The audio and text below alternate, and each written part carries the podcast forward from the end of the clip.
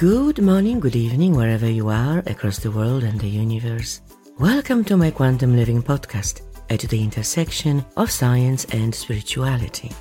I'm your host, Anna Anderson, quantum teacher, intuitive guide, and above all, an inquisitive soul.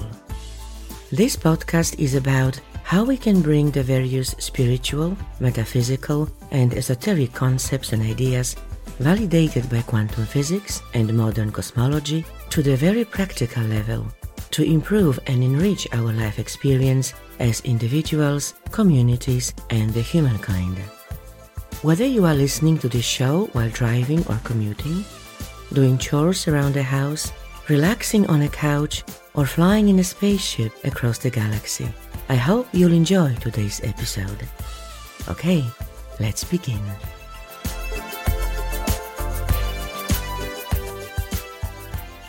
Hello and welcome back to Quantum Living. Let's talk relationships. Yes, we can't live with them, can't live without them. I can see shivers of anxiety running down your spine. Relationships, and in particular romantic relationships, are arguably the most important, most neglected, and most difficult part of our life. What is a relationship? How can we make it work? Where do we go wrong? And most importantly, how can we heal our most precious human connections? These are the key questions that need to be answered, and yet we don't ask them often enough. In my coaching work with hundreds of people over the past 15 years, almost every client had a relationship issue. Whether it was the key issue they wanted to address or the real issue buried so deeply in the background of their busy lives that it was invisible, and yet it had a strong impact on their life. When our relationship is invisible, we must be breaking some of the key rules of a happy relationship, which I will talk about in a moment. This applies to any relationship with our partner, family, relatives, in laws, outlaws, friends, colleagues, bosses at work, neighbors, any relationship. Healing and improving relationships is a huge topic, huge body of knowledge. You could write a PhD thesis on this subject, and I'm sure that someone did. what is human relationship anyway? At its core, it is an energetic connection between two people with a varying degree of intimacy and intensity from a customer or client relationship with your retail store manager or supplier to colleagues, co-workers, neighbors, and friends, to family and intimate relationship with your partner. And they are all important, and while very different, they all do matter. The first key concept I'd like to introduce here is that there are three energetic entities in any relationship. You, the other person, and your relationship with its own energy and dynamic. This is the space of us, not me or you, not even me and you. This is the space of our togetherness. In a formal setting of an intimate relationship, we call it a marriage. But it is much more than that. It is a symbol of yin and yang with two intertwined polarities that comprise the whole and can't be separated without disrupting the energy flow of the symbol. The whole is far greater than the sum of its parts. And it is so much more than a nice fluffy concept. This is the space where you and your partner must step in to meet. When you compromise, when you negotiate, when you communicate, when you want to understand each other better, when you want to be vulnerable in the most intimate moment. You must leave your ego behind on the periphery and step into this sacred space of us. This is the common territory of acceptance, forgiveness, and unconditional love. You'd be surprised how many relationships leave this space unoccupied. When each partner is sitting on the periphery in their own comfort zone, protecting their interests and rights, their ego, while the relationship is dying. The key secret to a happy and healthy relationship is to focus on the relationship, not on you or your partner. Build it, feed it, grow it. This togetherness with the flowing you and me, who are lost and insignificant in the power of this energy center, your relationship. Now, this energetic bond of relationship is sustained by the positive emotions and values of love, trust, respect, understanding, appreciation, recognition, acceptance, honesty, joy, gratitude, forgiveness, generosity, support, compassion.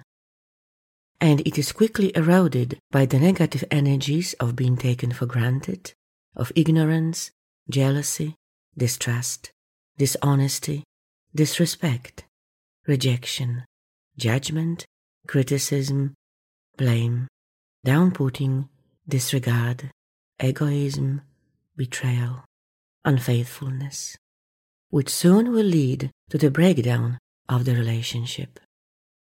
Which emotions and attitudes are the most common in your relationship?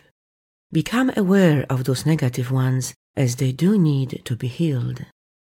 Each partner contributes to the relationship their own values, standards, beliefs, experiences, attitudes, and personality, as well as their needs and expectations.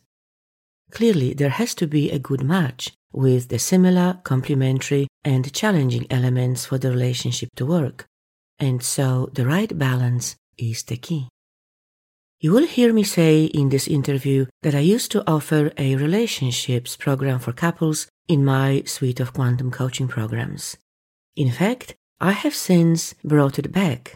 And yes, it is now available as Healing Relationships Joint 4 Session Program.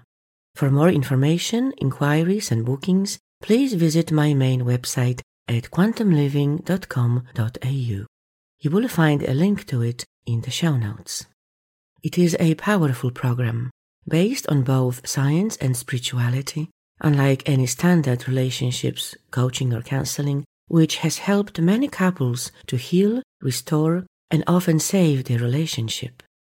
I'd like to share with you here the seven golden rules for a healthy relationship, which are part of the program as the basic ingredients, but of course, there is so much more that we work through on that program. 1.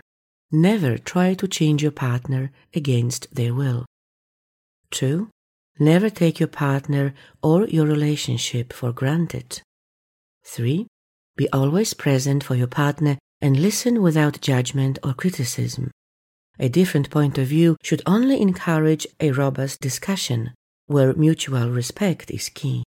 Champion each other with no egos. 4. Communicate often and openly in a safe environment of love, trust, and understanding. Being vulnerable without fear is the highest level of bonding. 5. Stay focused on growing your relationship from the inside, shielded from the external influences of your families, friends, and anyone else claiming that they know better what's best for you. 6. Make an effort to get to know really well and understand your partner, their values, beliefs, experiences, and expectations, their communication filters and modes, the way they approach life. This is a lifelong, or at least a relationship long assignment which will give you the valuable insights for growing your relationship and the right strategies for diffusing conflict situations. And seven, take the full responsibility for your relationship when each partner does that, magic happens.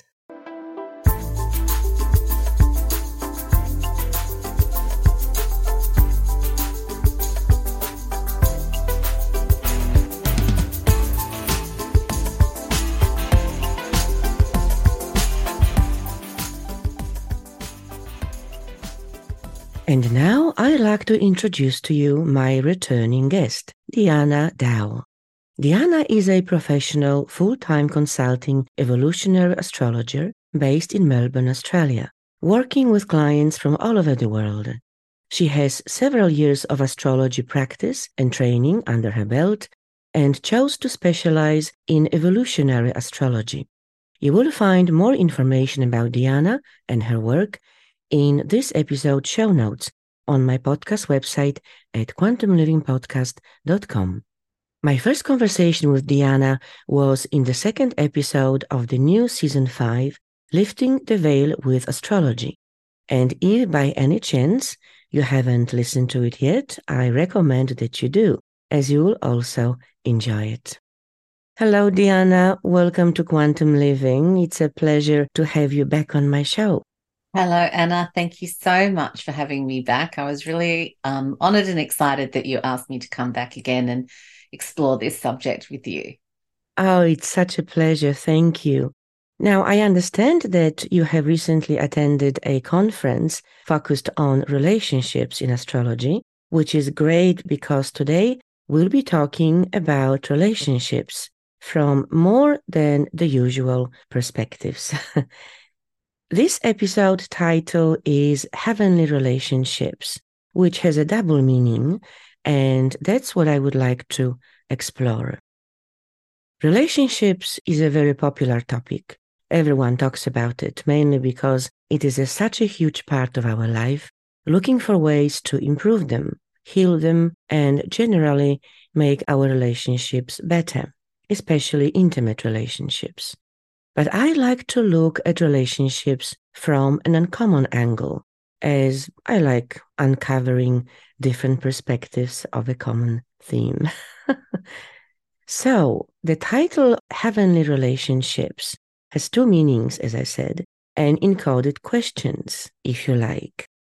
How can astrology help us navigate our relationships and how to create heavenly relationships. And here comes the kicker do we actually want them to be perfect? A great metaphor for this conversation I've got is wall climbing. You can't climb a wall that is smooth and polished. You need some bricks sticking out of it. I believe they are called grips, which will resist your weight and support you so that you can go up higher. Would you like to have a partner who agrees with you no matter what you do and say, and nods to everything with no challenge to your thoughts, not showing you other ways or ideas, no robust discussions? This is a polished wall, no way to climb it. I know I wouldn't last in such a relationship for more than a week. On the other side of the spectrum, we want love, support, and understanding and of course, respect, friendship, etc. So the key here is to have a balance in a relationship with all those ingredients. Many people live in, as they call it, dysfunctional relationships. Dysfunctional means it does not function. It is not working for usually more than one reason. And yet, often neither person will take steps to end it if it is beyond repair and yes, there could be some pragmatic elements like the children who are keeping the relationship together or a much more complex issue of dependency from financial to psychological. And of course, I will always recommend relationship counseling where appropriate. So, relationship is a very complex topic, but let's just keep in mind in this conversation the heavenly description with those two meanings. So, to begin with, Dijana, do you agree with my wall climbing metaphor for a healthy relationship, which is not perfect? and how can astrology help us navigate our relationships, broadly speaking? And then we will get down to the nitty gritty. Yeah, look, um, I love your analogy of the um, climbing wall because you instantly think there's things there that you know you need have your support on to climb up. I love that analogy. And of course, without any of those edgy bits sticking out, um, you're not going to go anywhere. And I agree with you entirely. I think some of our best relationships are not perfect by any means. Some people might want them to be, but others, I think in general, we need challenges in order to grow, you know, and yeah. relationships are like the ideal vehicle for helping us bring the unconscious to the conscious if we're prepared to do the self reflection. And, um, you know, relationships, including friendships, parent child, um, business relationships, but especially our intimate relationships, mm. holds up a mirror to ourselves and, and stirs up or um, triggers parts of ourselves that we may not be in touch with, parts of ourselves that we might in fact project out onto the other um, on the relationship parts that we believe are not even ours even though they are that we you know we need to own and integrate to become our most conscious and um, aware selves and learn from evolve grow despite some of the pain that relationships bring us. Um, i think it's also where we learn to participate beyond ourselves and where we learn a lot more about ourselves as a result. And, you know, the tensions of two souls interacting with one another can be an incredible motivator for personal growth, which is why we do often end up with people who do challenge us. And I think this is part of the purpose is to be challenged, to grow, to learn what we don't know about ourselves and equally to learn what we don't want and walk away when we need to. And to answer the last bit of your question, mm-hmm, mm-hmm. you know, relationship astrology really does help us to shine a light on what might be a our individual needs and drivers what we need met in relationship but also what our specific relationship interactions with others might be bringing up for us as well as the specifics of that particular relationship so you know, what's the purpose? What's the mission? Why are these two people together? How can they grow and evolve? And how can we best work with the challenges that come our way as, as well? Lovely. Thank you. You have actually touched upon a couple of other points I wanted to raise, such as in the context of our soul journey, which you do look at, as I understand, in evolutionary astrology what is the purpose of our relationships, and especially those intimate ones? What are the drivers and what are they being shaped by? How long have you got? um, I think, look, it's actually, and as you said, I've just been immersed in this kind of subject, and uh, it's one that I've been pondering myself for years. You know, what is the purpose? Um, and I found myself using astrology to try and gain some perspective on one of my most significant relationships. I wanted to know the purpose of why we were together. And I found that after studying my own relationship dynamics and, of course, now many other people's, there's actually quite a varied um, purpose to relationships. And there are all kinds of relationships we find ourselves in. One thing for sure, they're not all destined to last. And I think we have to just scrap that myth that things last forever. Um, you know, sometimes we can have a really intense encounter with another person that changes us forever, albeit really brief, right? It's just one of those interactions that, you know, does change you forever. But, you know, it might be that there are those short-term purposes you know of a relationship that might just be there to fulfill a specific need for example. It might be that someone just needs to learn one specific thing from that partner and they come together based on a mutual need for security or sexuality for example and then after that particular dynamic is fulfilled or as the case may be you know the relationship ends its natural death it fizzles out there's usually not enough foundational elements to keep the couple together or indeed you know some relationships might continue on for one dominant like purpose like financial security or the kids like you said. Um but yeah so there's those relationships that are for really just fulfilling one need. And i think if we start to you know um, embrace that and understand that we might just be having short interactions with people from time to time that changes our whole kind of expectation about you know our relationship needs right? And then of course we've all heard about opposites attracting. And i see this a lot with clients people who are astrologically and temperamentally very different to their partner but they're drawn together anyway because of this opposition right so, you know, you've got the extrovert with the introvert, the fiery, outgoing person with the watery, introspective person. And these oppositions can be really compelling. And these attractions and relationships can work because the other is teaching us something or exposing us to parts of ourselves that we might not have or that we're unconscious of, which, you know, might only be activated with that within that relationship. So I've got an example if you want it. I I have um, no air, the element air in my chart at all. And all my most significant relationships have been with people who have dominant air in their chart.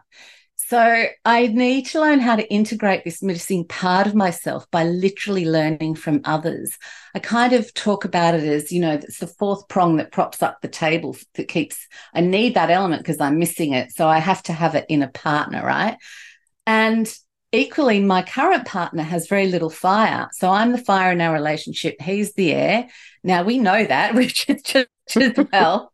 Um, and like knowing just even the basics, right, of your own and your partner's elemental makeup, like are they dominant earth, air, fire, and water, can be a huge benefit in understanding and accepting each other's um, basic temperaments. Are you someone for example, that operates from the feeling realms, like expressing your emotion passionately, for example, or are you someone who comes at life from a much more pragmatic and logistical perspective, right? Which is more air.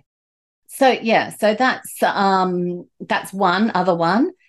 And then of course there's those relationships where you instantly feel like you just know that other person, you recognize them, they are from they're from the same soul family you're coming together to either finish some business from a past life. And this relationship might also just be one that has um, a short lifespan, but it feels fated as though you've met for some specific reason. And this is where I love using evolutionary astrology to really dive into what some of those reasons may be. So we can look at our partner's charts and our own charts and create even charts specifically for the relationship as a separate entity to see not only what the purpose of your connection might be, but what is the best way to navigate it consciously. And mm. then ultimately, there's, of course, the beautifully balanced, healthy, meaningful relationships that I, I guess we all aspire to that are safe but evolved, and each person feels safe to be themselves. It's meaningful, it has purpose. Um, and the relationship is to help each other grow. Two people are learning to be the best of themselves because of the relationship. And they need, they're, they're in this life to not do it on their own. They need someone to help reflect and champion each other. So doesn't mean there's no conflict in the relationship. We ideally need the conflict, circling back to what you're talking about, to push us up the wall, right? To push us out of our comfort zones and learn to evolve.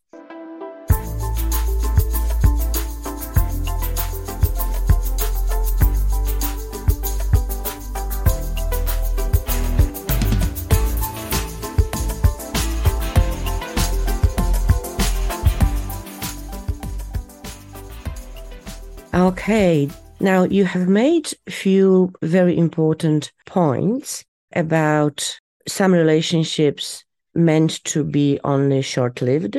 And when you spoke to this, a thought came to my mind, which I feel it is more uh, prevalent in our society these days. And that is about the institution of marriage, because it really, in my view, without devaluing it, its purpose has changed over the years, over the decades. And I don't feel that it actually serves the purpose in situations where the relationship needs to end with the burden and the cost and the stress of divorce of going through the separation process etc etc and even spending hundreds of thousands of dollars on a wedding which seems to be counterintuitive unless you have money to throw away. That's my view. Do you feel that the institution of marriage or the the role of marriage or the importance of marriage as in a formal agreement which is a legal agreement has any future really in our society oh look it's it's definitely changed and i think i think um, disney Walt Disney has a lot to answer for. Um, the institution of marriage um, compared to even you know 50 years ago let alone a couple hundred years ago it was a um, it was a transactional contracted relationship it was transactional in the sense that you know i'm going to look after you and you're going to look you're going to serve your duties and whatever those roles may be but they were fundamentally mm-hmm. you know around property and ownership and business and all those sorts of transactions. As for how it is today, I think as long as people are romantic, that they will continue to get married. I, I think as long as people have romance and idealism about what relationships are like are like in their head. And you know what it feels like when you absolutely are so madly in love with mm-hmm. someone mm-hmm. that you genuinely believe it's going to last forever. And I watch our youth who um, have all around them, you know, plenty of examples of divorce and people breaking up, and yet they still are going off and getting married. And, you know, I, I think there is a, a deep yearning for that soul connection with someone that's going to help them go through life together. And people do want to get it right. Of course, they want to get it right when they initially get married. But we have so many different choices now. And because our relationships are not based on, I don't need a man, you don't, I don't need a partner. I can, I'm quite self sufficient. Thank you very much. It gives us a lot more freedom. It gives us a lot more free will. So you're absolutely right that we can really navigate a lot of relationships in very different ways, including marriage. I just, yeah, it's a it's a shame divorce costs so much, but um, yeah, I think people will continue to get married. I do, but I'm a hopeless romantic, yeah. and I've been married twice. So there you go. You thought I maybe have, would have learnt the first time, but no, I did it again.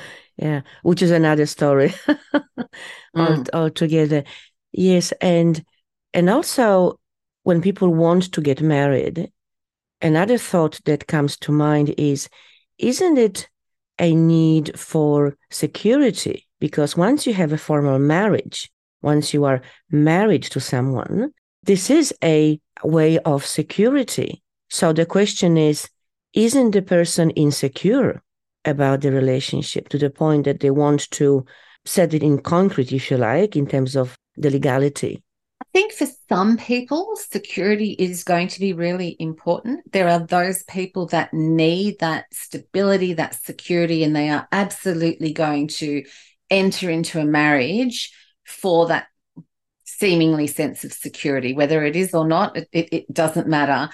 But I do honestly believe that there are other people that enter marriage for very different reasons as well. And they might be as simple as literally what you want is that person to champion you. I do life better with someone than alone, right? I need, and you can see that in a lot of astrology. Some people really are geared towards needing to have a constant mirror, uh, someone who's constantly reflecting back to them, who's supporting them, who's helping them climb that wall, who who literally are the grips that's coming out of that wall to help that person evolve, and equally the other person does the same. I think the literal kind of constitution of marriage is also we need to look at it from a ritualistic perspective, right? It is a celebration of love. And, you know, like I was saying before, people are still romantic. Not all, but some people are. And I, yeah, I don't know if that answers your question, but I don't think all marriages are based just on security needs. Yeah. Um, some of them really are based on that feeling that I want to share my life with this person and I'm going to go and declare that in front of the people that I love in some sort of ceremony and hopefully I don't have to mortgage my house to do it. yes, and in fact having a commitment celebration becomes very popular because it's not you know a formal marriage necessarily mm. or it can be formalized at the appropriate uh, government mm. agency but it doesn't have to and i know uh, a number of people who have had a commitment ceremony so they have committed to each other with their friends and loved ones etc so it looked very much like a wedding but it wasn't wedding per se so let's talk about karmic relationships and how to recognize a karmic relationship? Can astrology help us recognize it. And most importantly, if we manage to end it, say if it's toxic or draining, are we changing our destiny or affecting our soul journey? What a question. Um, okay, so, so to start with, yeah, yeah. the old karmic relationship or soulmate or, twin flame that, you know, everyone seems to, you know, want to aspire to, it, you know, there's no doubt, right? There's a, a powerful connection or attraction can often feel karmic, right? Like it's supposed to happen. It was fated. There's a feeling of having known this person before and or like a compulsion almost where logic doesn't seem to come into it. You might logically think this person's not right for you, but you end up marrying them anyway, guilty. Um, and you know, you end up literally playing out some sort of karmic transaction or soul contract that the two of you have to actually play out in this lifetime. There's some mysterious force from the unconscious or the universe that are pulling you together, right? Mm-hmm. And we can see in astrology often really strong um, astrological indicators in our charts that can really pinpoint to these types of karmic relationships or some sort of soul contract that's going on and what those patterns might be, what those needs might be. However, just because someone's your soulmate or it's karmic, so to speak, doesn't mean you need to be with them together forever. And it certainly doesn't mean that um, it's inherently good. Yes, yes. Could be negative karma. Exactly. So, as Steven Forrest, my favorite astrologer who you had mm-hmm. on, yep. Um, he has the best quote. He says, A soulmate can be anyone who messes with your soul. And as a result, you end up very different from before. And that just so resonated with uh, me. I love that definition because it covers yeah. those fated relationships that are so compelling, but hard to navigate. But they do yeah. leave you changed, ideally, you know, for the better. And equally, this is, I see this a lot, unfortunately, we can also end up in karmic kind of relationships where our soul becomes entrapped. And we're not talking about, I mean, we are, we're talking about the kind of relationship where one partner is trying to control the other, not only emotionally, but on a soul level, right? Either via guilt or sexual power or material or money manipulations. Um, or extreme neediness, neediness, or like the victim savior kind of complex. Um, and I guess at its worst, you know, it, bec- it became it can become abusive. Um, you know, one partner puts the other down to their misery and their insecurities, and the other becomes lost or entrapped um, in the unconscious kind of projections and dynamics of the other. And this can play out in so many ways, and it's often seeped in lifetimes of patterns that are not being worked through consciously, like either by either party. And yeah, so I think relationship astrology can make um, big, it can be a big help in that regard. So when you say if we manage to end it and if it's toxic, are we changing our destiny or our soul journey? Yes and no. Because if we've finished our contract with that person, we've finished our contract with that person. But also, and more importantly, is the fact that we don't have to be in a negative relationship or we don't have to be in a long term relationship for our relationship lessons to play out. What our sort of soul journey relationship issues may be can be played out in so many different ways with lots of different people, right? So I don't think that we're changing our destiny or affecting our soul journey if we end our relationship specifically with someone. Our chart is our chart, and lessons that we need to learn will find a way of attracting other people who are going to help us play out our soul journey anyway. Very good point. Excellent point. Thank you. And my underlying question here was about how much free will do we have versus destiny when it comes when it comes to karmic relationships both good and bad. When i say bad negative creating difficult really challenging relationships. I really love your explanation that if it's not with this person someone else will come in to our life to fulfill this role as a mirror or to teach us certain lessons. So it doesn't necessarily have to be set in stone. No, and the and the trick there is to actually become conscious of what it is that you might be projecting out and therefore attracting, and what's yours that you are not owning that you keep attracting, right? Look, I learned that the hard way in, in a relationship. I've got some really heavy negative, heavy energy, um, kind of magnet attraction kind of things going on in my life, and I've I've often attracted some really interesting souls and then I kind of learned actually what I'm attracting is stuff that I'm not owning, right? I'm attracting the stuff that's now that's no excuse for the behavior of some people, right? But just becoming conscious of what mm-hmm.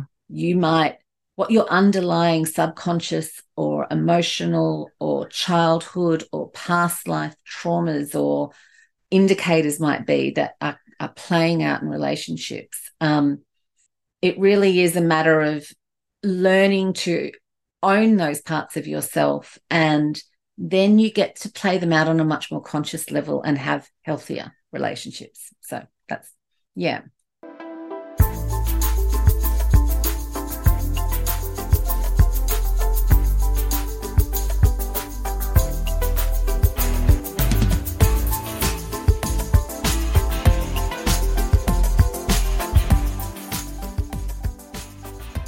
Yes, absolutely.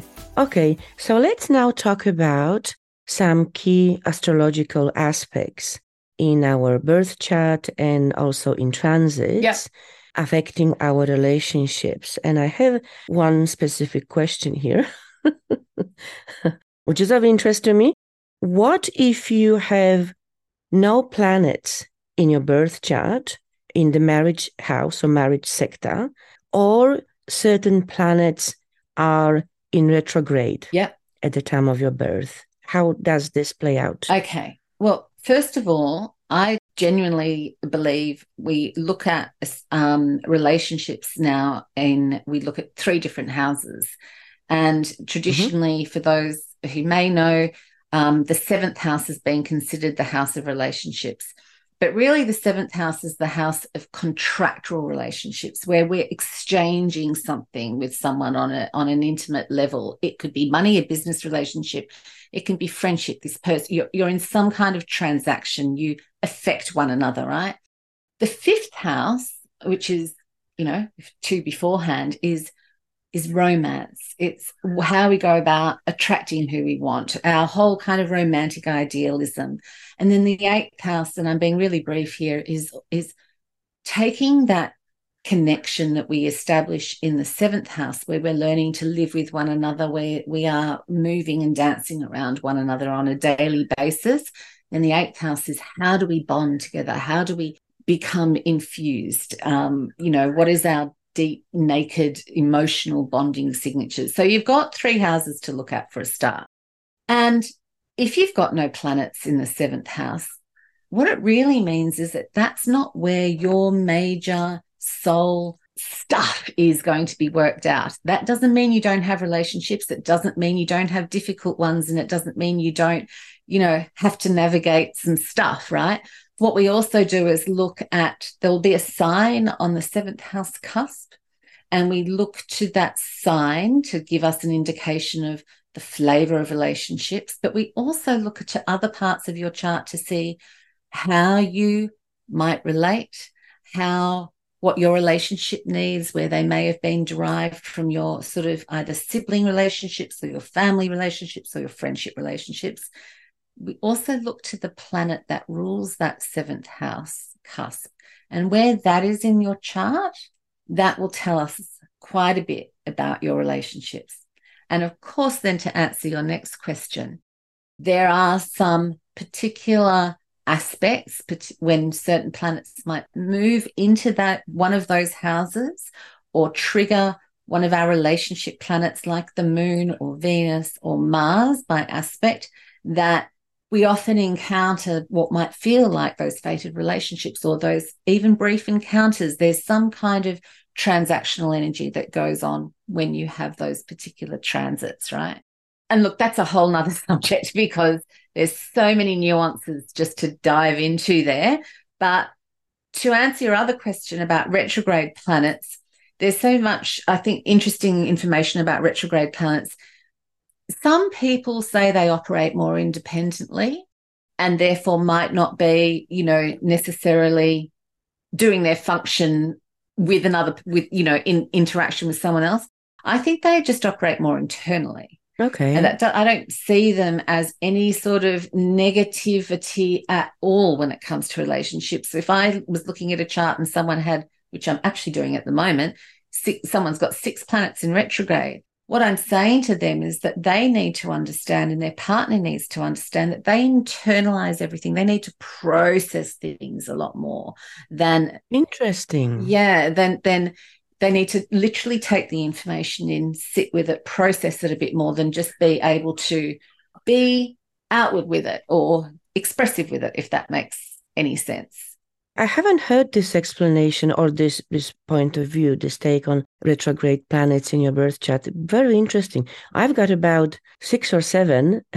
when I saw it, I almost fainted. I said, "Oh my god!" Well, it also will depend, you know, um, which planets it is, because Mm. You know, when the when the outer most of them when the outer you might have most you might have you know Saturn, Uranus, Neptune, and Pluto, which, which we've pretty much got at the moment, or about retrograde or going retrograde, um, and they're the outer planets. They're not necessarily going to affect your daily life, mm-hmm. how you interact in relationships. They're more of a collective entity, more of a generational kind of footprint, but yeah, it all needs to be taken in context with the rest of your chart. So, but it will mean that you are the sort of person, which of course I know that you are. You internalize, you think about things have to come in, right? And and yeah. sit within. You're not one of those kind of people. so that's what retrograde planets do. They just turn that the energy of that planet inward. I'm feeling a little bit better. oh, good. that not not everything is lost yet. No, it is not. and there is a different explanation, which actually does make sense in, in my case in particular. So thank you for that. Mm. Uh, does astrology treat intimate relationships differently than all other times, like family, friends, work colleagues, neighbors, which obviously I know that it does. But what I am interested in is can you separate those and identify those different types of relationships in your birth chart? Really, to answer the question, yes, we do, and then we don't. So we look at general themes of how the person relates, like what their needs are in any relationship, right? But depending on the type of relationship and even the context right and the age of the person and everything we're going to we always need to have everything into in context which is why i hate fatalistic astrology. Um, but that's when we're we're looking at the type of relationship we're looking at um, you know we're going to explore a whole heap of different elements. So when you look at a child and a parent relationship you're looking at various different things that we might still be looking at in your re- intimate relationship profile, but now we're talking about it on a different level because it has a different application. It's in a different context. It's now mother child, father child, brother sister, friend friend, business partner. It doesn't matter. We can look at different parts of the chart to see some signify of what those sort of relationship issues or challenges may be for that person but really we take we look at the whole chart and apply it to the question in the context, if that answers your question. Yes, thank you. So, in other words, when you are doing a relationship chart, you are looking at all those nuances, all those layers, or those interdependencies, etc. So it is probably as complex, or almost as complex as as your birth chart, because it it's more complex. It's even more complex, right? It's more complex yeah. because when we're doing a relationship chart, and so for example, I'm I'm doing one right now, mm-hmm. and I'm looking at the relation two people. Mm-hmm. So, um, first of all, we want the consent of the other person, whether they are participating in the rela- in the consultation or not. I like to know that they know we're going to be talking about them, mm-hmm. if possible. Mm-hmm. So, what I'm looking at is I look at two separate charts, and I look at what are their needs? What are their individual needs? What are their individual temperaments? What are their drivers? How did they grow up? What would they may have learnt from their parental environment or their sibling environment? Where are their challenges in their own personal charts as to how they might relate or what kind of karma or past life stuff they might be carrying. So we have to look at the two charts separately. Mm-hmm. Then we start to overlay one chart on top of another. And we mm. literally um, have two wheels together. And we can see, for example, let's say your charts in the in the middle and um, a significant person to you is we put them on the outside and we can see what planets where they fall in your chart. So, where these people will be affecting you, what areas of your life will they be affecting you? Interesting. And then we look at the aspects that you may have together. So, you're a Taurus sun, for example, if you're with someone who's a Scorpio moon, um, we know that their moon and your sun are square. There's a challenge right? And then we start doing that for all the aspects, all of the parts of the astrology, which takes ages. Try and we're trying to look for themes. So we really are looking at how each other affects one another. Where are the potential places for challenge? Where are the potential places for growth? What are the key things that have brought these people together? What do they need to become conscious of? about themselves and about the other person in order to develop um, a healthy relationship. So I don't believe any relationship is negative, you know, absolutely doomed or anyone's doomed to loneliness or anything like that. You can you can make stuff work, but it absolutely comes down to one key thing though. You can have the most astrologically compatible charts in the world, but if the two of you aren't operating on the same level of consciousness, it doesn't matter. I believe I've seen it more and more and more. You need two people to be participating in the relationship from a similar level of consciousness. And, and, you know, we often see people start on a similar level of consciousness and then one grows and the other doesn't. And that's when friction can happen. Could you talk to this? Could you elaborate a, a little bit on that, just for people who may not be familiar with this concept? What do you mean by operating at a different level of consciousness? Okay. So all right. So um I think of it as we can really have people that operate on a really mundane level. That they're operating on the surface of life. They are literally doing everything that society tells them they should do when they should do it. They don't necessarily stop to think mm-hmm. about the big questions of life and explore what those questions may be. Maybe they do but maybe they maybe those questions come at a later stage to their partner. So hopefully when anyone has an existential crisis or any trauma in their life they do ask some of these big questions and they do learn and do evolve but some people do not. So some some do stay in this realm of i guess believing and just doing what the consensus does right? And then, of course, there are others that put themselves totally outside of that perspective and are like it might feel like an outsider looking in sometimes. They're questioning, they're on a soul journey, they want to know more, they need to know the reason behind something, they need to find meaning. They might still be able to very functionally operate within the, you know, normal world, but their level of consciousness and how they actually understand themselves, how they understand their place in the relationship, the world, the universe, when those things are really different to the yeah. other, it can create friction. Does that answer your question? Yes, absolutely. So we're talking about a different level of mm. inquiry into life. And it doesn't have to be the same inquiry, right? So yeah. I'm an astrologer, but I'm married to a scientist. Mm. We're very different but we've got a level of inquiry, right, that fuels us in our own separate directions. And even though they can come out with very different conclusions about things at times, we we are that person that does not necessarily follow the herd mentality. We will question for ourselves. We will do our own research. And I'm not trying to say, you know, one is better than the other in any way, shape, or form. People just sometimes are not aware until life throws them some kind of massive curveball that does make them stop and think. But yeah, so back to relationships, you know, it's the same thing as people then thinking they can change someone and you can't, right? You know, unless that person wants to be changed. Oh, yeah, yeah.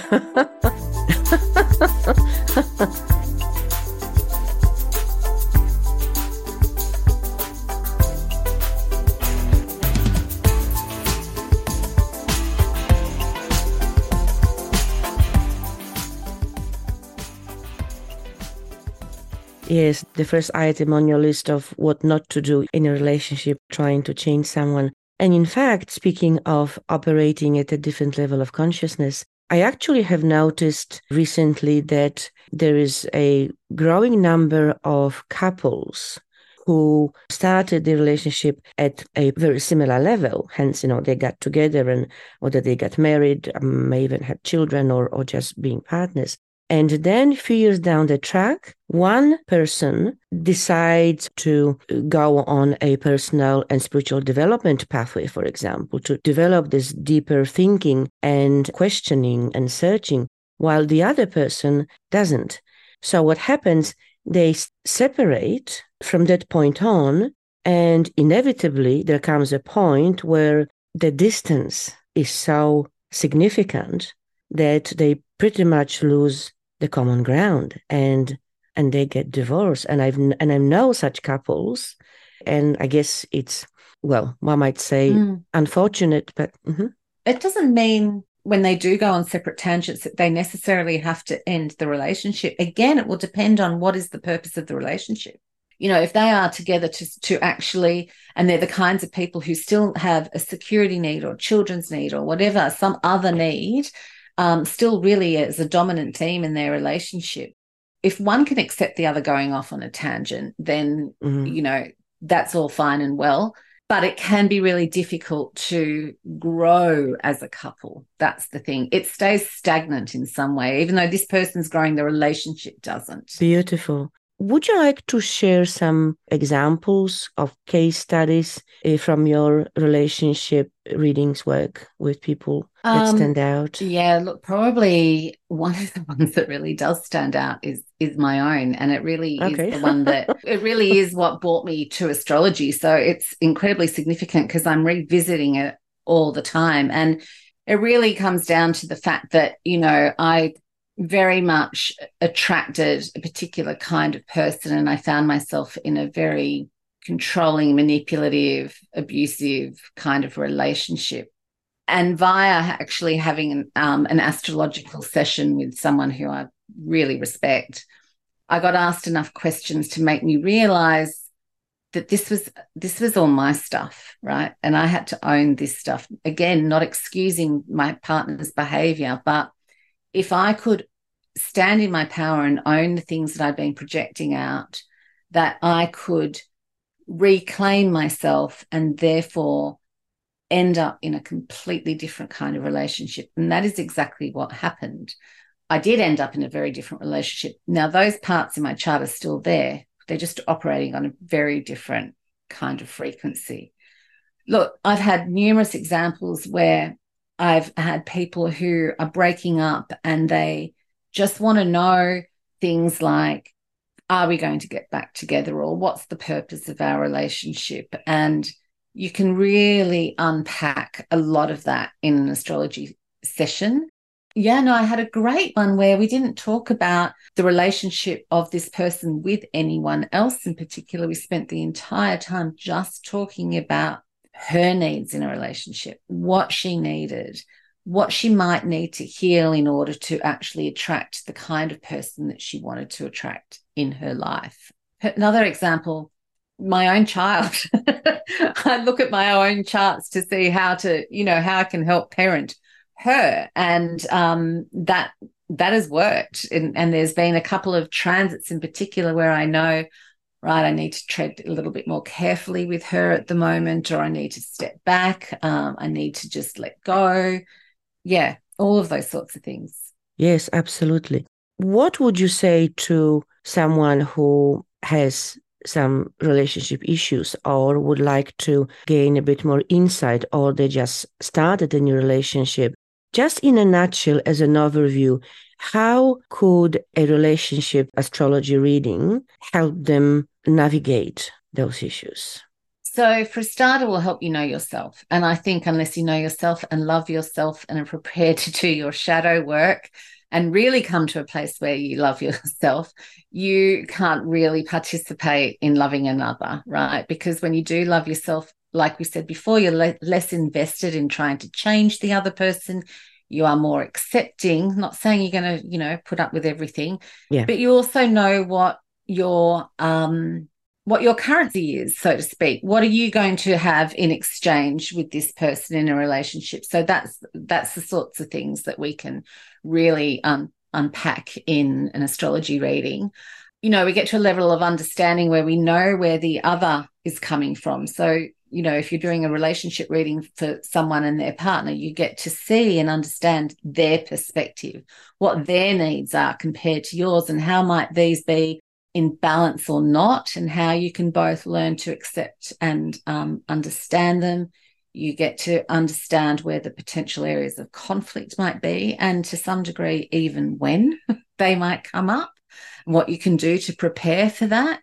Um, and you know what are the best ways of working through conflict? If you're a, with a fiery person and and you know i want to emote and you know and my logical partner wants to just be very logical and find a solution i know that he's full of air and that's the way he's going to do life. I don't push back against that right? It's a it's a beautiful place of coming to a real genuine acceptance um, for the other person that you hopefully can still love and respect i guess. Yeah Mm, beautiful. And just as a, as a final thought from me, as I was listening to you, I found it really interesting what you were talking about because in my coaching work, and I used to do relationship coaching, that exactly was my key approach. We were looking at the needs and issues of each person and then combining them together. And the, and the key was that they didn't really know each other. They may have been together for a number of years, but they didn't really know each other's needs and expectations and values. So the session was like a big discovery of each other, really, because they, they never took the time to actually get to know each other.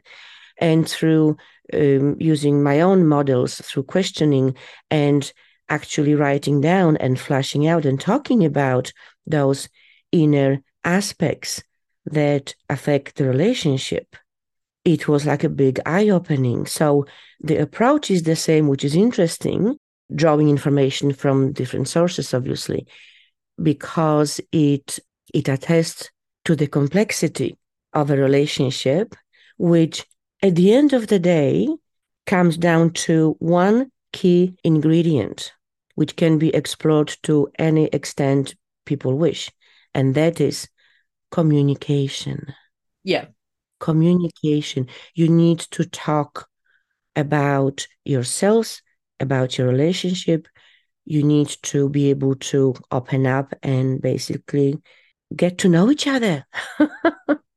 and you need to understand how the other yeah, communicates. Yes what is the other yeah. person's love language? Are they going to, you know, run off and retreat when an argument comes up because they need to process stuff?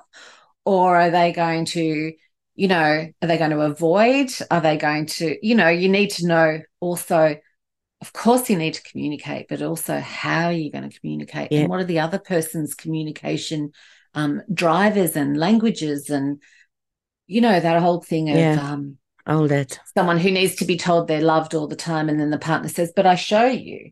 Yeah. Well that's that's not that's not what i need. I need to i need you to i need to me. hear yeah. You know? Yeah.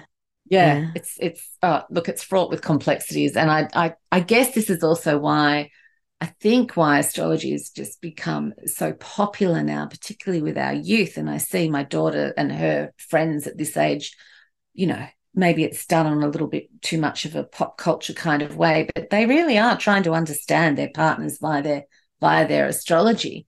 And it's and it's great. It mm-hmm. gives them a different perspective of, you know, why it may or may may not work and what they can do to navigate it. Mm.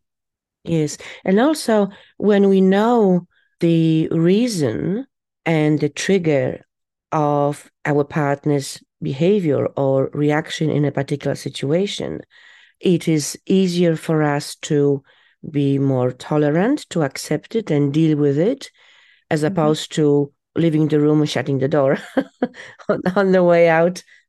yeah, you don't want to you yeah. don't want to not deal with it or just let it, you know, wash over you or I'm not going to deal yeah. with that because you're so accepting. I think there's a whole heap of, you know, mm. spiritual bypassing that we don't that is not um Yeah. you know that can be toxic but really um i think we it is a matter of knowing how you communicate and when you communicate and um helping the other person understand how to how to deal with you. So getting to know each other, communication, understanding, and and getting as much information as possible from astrology, from coaching, from all other avenues available to have better relationships. May not be perfect, don't need to be perfect, but better in terms of more heaven, no but a little bit more heavenly more heavenly, well, healthier, essentially.